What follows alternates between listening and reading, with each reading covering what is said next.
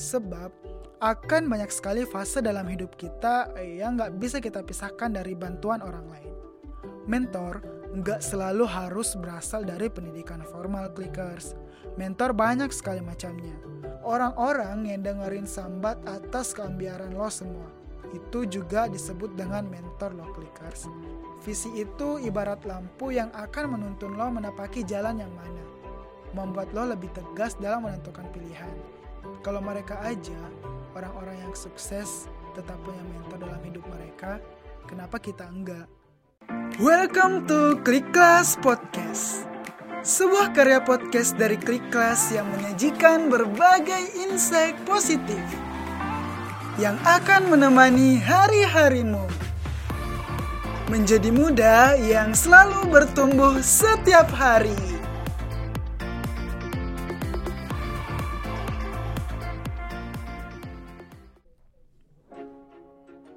Halo Clickers, Assalamualaikum warahmatullahi wabarakatuh. Gimana nih kabar lo? Semoga sehat-sehat aja ya. Amin, amin ya robbal alamin. Wah, gak kerasa ini udah episode ketiga dari Clickclass Podcast. Nah, di episode kali ini gue bakal bahas tentang Drakor Startup nih. Tentang hal apa sih yang bisa kita dapetin dari Drakor ini. Tapi sebelum lo dengerin lebih lanjut, gue saranin buat lo dengerin pakai headset ya, biar audionya makin mantap lagi. Oke, sip, selamat mendengarkan. Siapa dari lo yang penggemar drama Korea? Atau udah nonton drakor yang akhir-akhir ini hits banget, yaitu Drakor Startup? Atau gak apa-apa deh, buat lo yang gak suka drakor, lo tetap wajib dengerin podcast ini karena ada pelajaran penting dari Drakor Startup.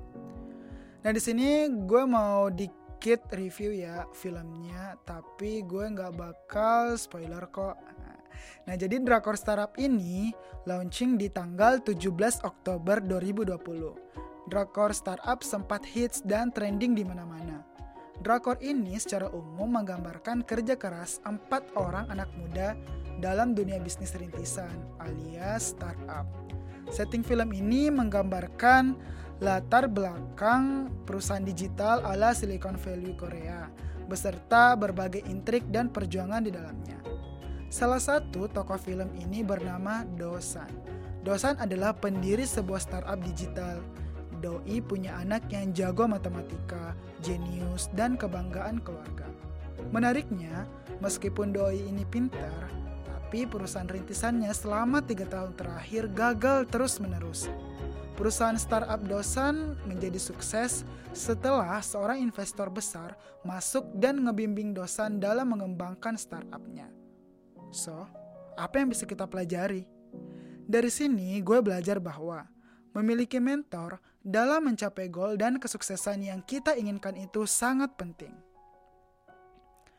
Orang sukses aja punya mentor. Lo gimana? Mau percaya atau enggak, kebanyakan dari mereka yang sukses itu punya mentor. Gak usah jauh-jauh, misalnya nih, Atta Halilintar. Seorang YouTuber terkenal yang sebenarnya juga seorang pebisnis. Dia mengakui bahwa ayahnya adalah salah satu mentor bisnis yang ia teladani. Kalau lo baca bukunya, lo pasti tahu bahwa ayah nyata pernah sangat sukses berbisnis di kancah internasional. Tapi pernah juga mengalami kegagalan yang sangat menyakitkan dan memiliki hutang yang besar. Sebelum akhirnya bisa survive dan menjadi sukses kembali. Dari sana Atta belajar gimana caranya mengelola bisnis. Nah, atau mungkin lo tahu dengan seorang Mark Zuckerberg, co-founder dari Facebook yang sangat terkenal. Meskipun memutuskan untuk tidak melanjutkan kuliahnya, ia tetap berguru kepada Steve Jobs dalam awal-awal pengembangan Facebooknya. Bahkan sampai sekarang lah clickers. Lihat, mereka aja yang hebat tetap masih mau berguru. Apa kabar nih kita-kita gitu? Kita, gue, dan lo sebagai muda yang selalu bertumbuh setiap hari, seperti tagline-nya Clickclass, ya kudunya harus lebih semangat lagi mencari mentor. Sebab akan banyak sekali fase dalam hidup kita yang gak bisa kita pisahkan dari bantuan orang lain. bisa dari mereka yang lebih berpengalaman daripada kita. Entah itu orang tua, guru, dosen, teman, atau mentor belajar lainnya dalam berbagai aspek. Orang-orang ini akan membantu hidup kita untuk tetap dalam track yang tepat. Mentor nggak selalu harus berasal dari pendidikan formal, clickers. Mentor banyak sekali macamnya. Lo jangan cuma berpikir, oh mentor itu hanya bisa didapat melalui pendidikan formal. No, tapi selama sosok itu adalah orang yang memfeedback kita untuk meraih kesuksesan, dia bisa jadi mentor kita. Menurut buku Think Bigger and thirty-nine Other Winning Strategies from Successful Entrepreneur, Uh, ngomong kayak gini di dalam bukunya, menceritakan pengalaman dan strategi dari para pebisnis sukses. Dari sana, penulisnya mengatakan bahwa mentor itu bisa hadir dalam berbagai tipe. Pertama, tipe wise veteran. Ini adalah orang-orang yang udah berpengalaman banget di bidangnya dan mau memberikan serta mengarahkan lo dengan segala ilmu yang dia miliki. Biasanya, mentor yang kayak gini lo jadikan penasehat dalam seluruh suka duka perjuangan lo. Kedua, eager teacher. Seorang mentor yang berkenan mengajari lo skill tertentu. Misalnya, lo bercita-cita menjadi seorang pebisnis sukses. Ya, lo belajar secara spesifik teknik marketing ke ahli X. Atau dalam artian, mentor ini bakal ngajarin lo keahlian tertentu lah istilahnya. Atau lo punya teman-teman untuk bertumbuh bareng. Yang ketiga ini adalah the generous peer, atau yang memberi feedback secara jujur dalam perjuangan usaha lo menuju mimpi. Keempat itu ada life coach, pelatih kehidupan yang mengarahkan lo dalam kehidupan. Biasanya sih ini berupa nasihat-nasihat untuk bisa survive. Kelima, orang-orang yang dengerin sambat atas keambiaran lo semua. Itu juga disebut dengan mentor lo, clickers. Dia nge-mentor lo untuk tetap survive secara emosional dan menyemangati lo kembali. Mungkin lo akan bertanya, apa sih manfaat punya mentor? Pertama, menghemat waktu. Buat gue, waktu adalah sesuatu yang sangat berharga. Dengan punya mentor, lo akan menghemat lebih banyak waktu. Karena mentor telah menghabiskan banyak waktunya untuk menemukan formula menjadi ahli dan sukses di bidang yang lo inginkan. Dengan punya mentor juga, lo bisa mempersingkat kesuksesan lo dan menyimpan banyak waktu lainnya untuk berlatih. Ibaratnya nih, lo mau membuat lampu, ya lo gak perlu menghabiskan waktu seumur hidup seperti Alpha Edison. Ya lo cukup belajar dari rumus dan langkah-langkah yang dibuat dari dia, atau dari Alpha Edison. Kedua, memberi evaluasi. Mentor akan memberikan evaluasi dari usaha yang telah lo lakukan. Evaluasi ini penting untuk pengembangan diri, clickers. Gini deh, lo lagi ngerjain soal matematika, tapi kerjaan lo gak pernah dikoreksi. Lo mungkin merasa kerjaan lo udah bener, atau cara yang lo lakuin udah tepat, atau soal yang lo buat latihan udah cukup sulit untuk ditaklukkan. Tapi nih, tapi bisa jadi pas ketemu mentor, lo akan dievaluasi.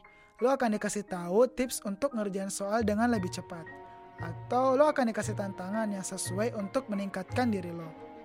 Salah satu cara untuk sukses, ya kita harus terus-menerus melakukan continuous improvement, alias pengembangan yang terus-menerus. Punya mentor membuat lo terus dievaluasi atau bahkan diapresiasi selama masa pengembangan diri. Ketiga, meminimalisir cedera yang gak perlu. Mentor akan mengarahkan latihan yang tepat untuk meningkatkan skill kita dan meminimalisir cedera yang gak perlu. Misalnya, lo baru banget nih ke gym, lo gak tahu alat apa yang cocok buat kondisi fisik lo, terus latihan apa yang tepat untuk tujuan lo. Ya mungkin lo bisa aja nyoba-nyoba angkat beban tapi gak tahu ilmunya. Lo bisa aja mengalami cedera ketika melakukan angkat beban tanpa tahu postur dan ilmu yang tepatnya kayak gimana. Dengan punya mentor, lo akan diarahkan berdasarkan kemampuan lo. Lantas, bagaimana caranya biar lo bisa punya mentor? Sebenarnya, banyak cara yang bisa lo lakukan. Dan gue pun telah melakukan beberapa cara tersebut. Yang pertama, lo pengen expert di bidang apa sih? Sebelum menemukan mentor, lo harus memiliki visi yang jelas. Ingin menjadi ahli di bidang apa? Visi itu ibarat lampu yang akan menuntun lo menapaki jalan yang mana, membuat lo lebih tegas dalam menentukan pilihan, dan membuat lo lebih fokus dalam menapaki pilihan lo itu. Visi ini kemudian lo breakdown lebih detail lagi. Misalnya nih contoh ya, lo ingin menjadi seorang social entrepreneur. Nah, kira-kira spesifiknya di bidang apa? Kalau di bidang kuliner, mau spesifiknya di bidang apanya lagi? Dengan memperjelas keinginan dan visi kita, kita akan lebih mudah dan tepat dalam menentukan siapa mentor kita. Sehingga lo kedepannya gak salah pilih mentor clickers. Kedua, buat prioritas pilihan. Coba lo tuliskan lima orang yang telah sukses di bidang yang ingin lo kuasai. Kalau lo mau jadi mahasiswa berprestasi di kuliah, berarti nanti nyari figur yang bisa lo ikutin step-stepnya. Atau gabung sama komunitas-komunitas yang bisa menguatkan mimpi lo. Dan akan lebih mantap lagi kalau komunitas tersebut menyediakan forum mentoring. Misalnya, kalau lo mau mendirikan startup, berarti terus tempelin orang yang menurut lo ahli di bidang itu dan pengen lo ikutin step-stepnya. Kalau lo mau mendirikan rumah makan atau sukses di bidang kuliner, ya, lo harus tahu siapa tokoh yang mau lo ikutin. Andreas Bordes, seorang peak performance coach di usia muda, berbagi ceritanya dengan pengalamannya berburu mentor. Salah satu minatnya adalah bermain basket. Kesenangannya ini mengantarkannya menjuarai banyak perlombaan basket. Nah, ia berbagi rahasia kecil bahwa ia memiliki banyak mentor dalam mengasah skillnya. Dia ngomong kayak gini, satu mentor untuk melatih kemampuan gue menembak bola.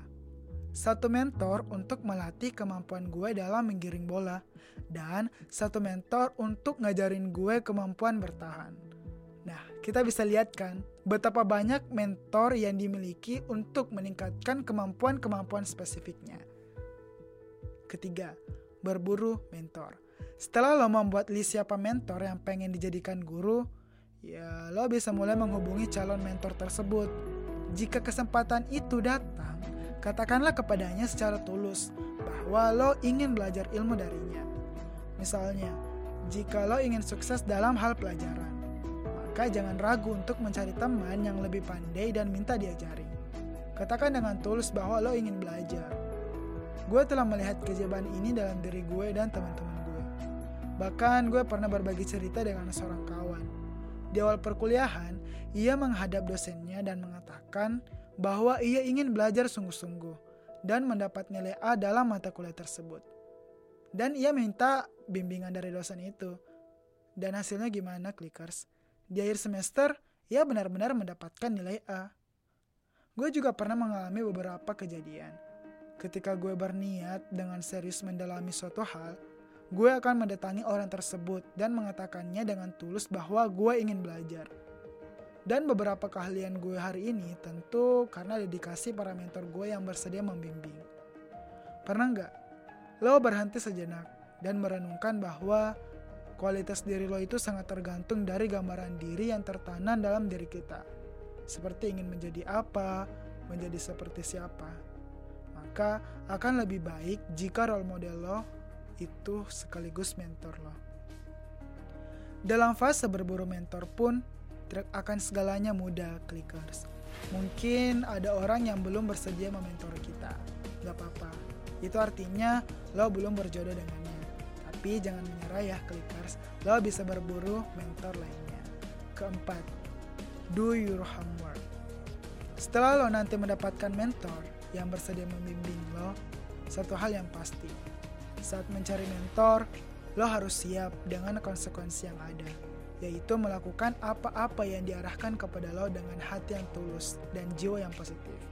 Karena ilmu itu datang dari kebersihan hati dan kesungguhan melaksanakannya. lima. Kirimlah ucapan terima kasih. Kalau udah kelar, jangan lupa nih tahu diri, clickers. Setelah proses mentoring selesai, lo bisa mengirimkan beberapa hal kecil secara berkala sebagai bagian dari ucapan terima kasih. Lo kudu sadar bahwa mentoring itu membutuhkan waktu dan pengorbanan, terutama bagi yang nge-mentori kita. Sehingga menghargai setiap kesempatan dan waktu yang ia berikan sangat-sangat penting. Terakhir nih Clickers, di akhir penjabaran ini gue mau ngomong, punya mentor itu penting dan banyak dilakukan oleh orang-orang hebat. Kalau mereka aja, orang-orang yang sukses tetap punya mentor dalam hidup mereka, kenapa kita enggak? Mentor ini berfungsi banget untuk mempersingkat masa belajar kita, ngasih feedback supaya kita terus berkembang, dan bisa juga ngasih apresiasi atas pencapaian-pencapaian kita yang cuma bisa dilakukan oleh orang yang ngerti usaha yang kita lakukan. Dan juga mentor membuat kita menghindari cedera-cedera yang gak perlu. Cukup sekian dari gue. Thanks banget buat lo yang mau dengerin sampai beres. Gue lagi butuh banget nih feedback lo tentang Clickclass Podcast ini. Lo bisa langsung berkunjung di Instagram at click dot class. Di sana banyak juga insight positif lainnya. Sekali lagi, gue Ari. Sekian dan terima kasih. Semangat menjadi muda yang selalu bertumbuh setiap hari.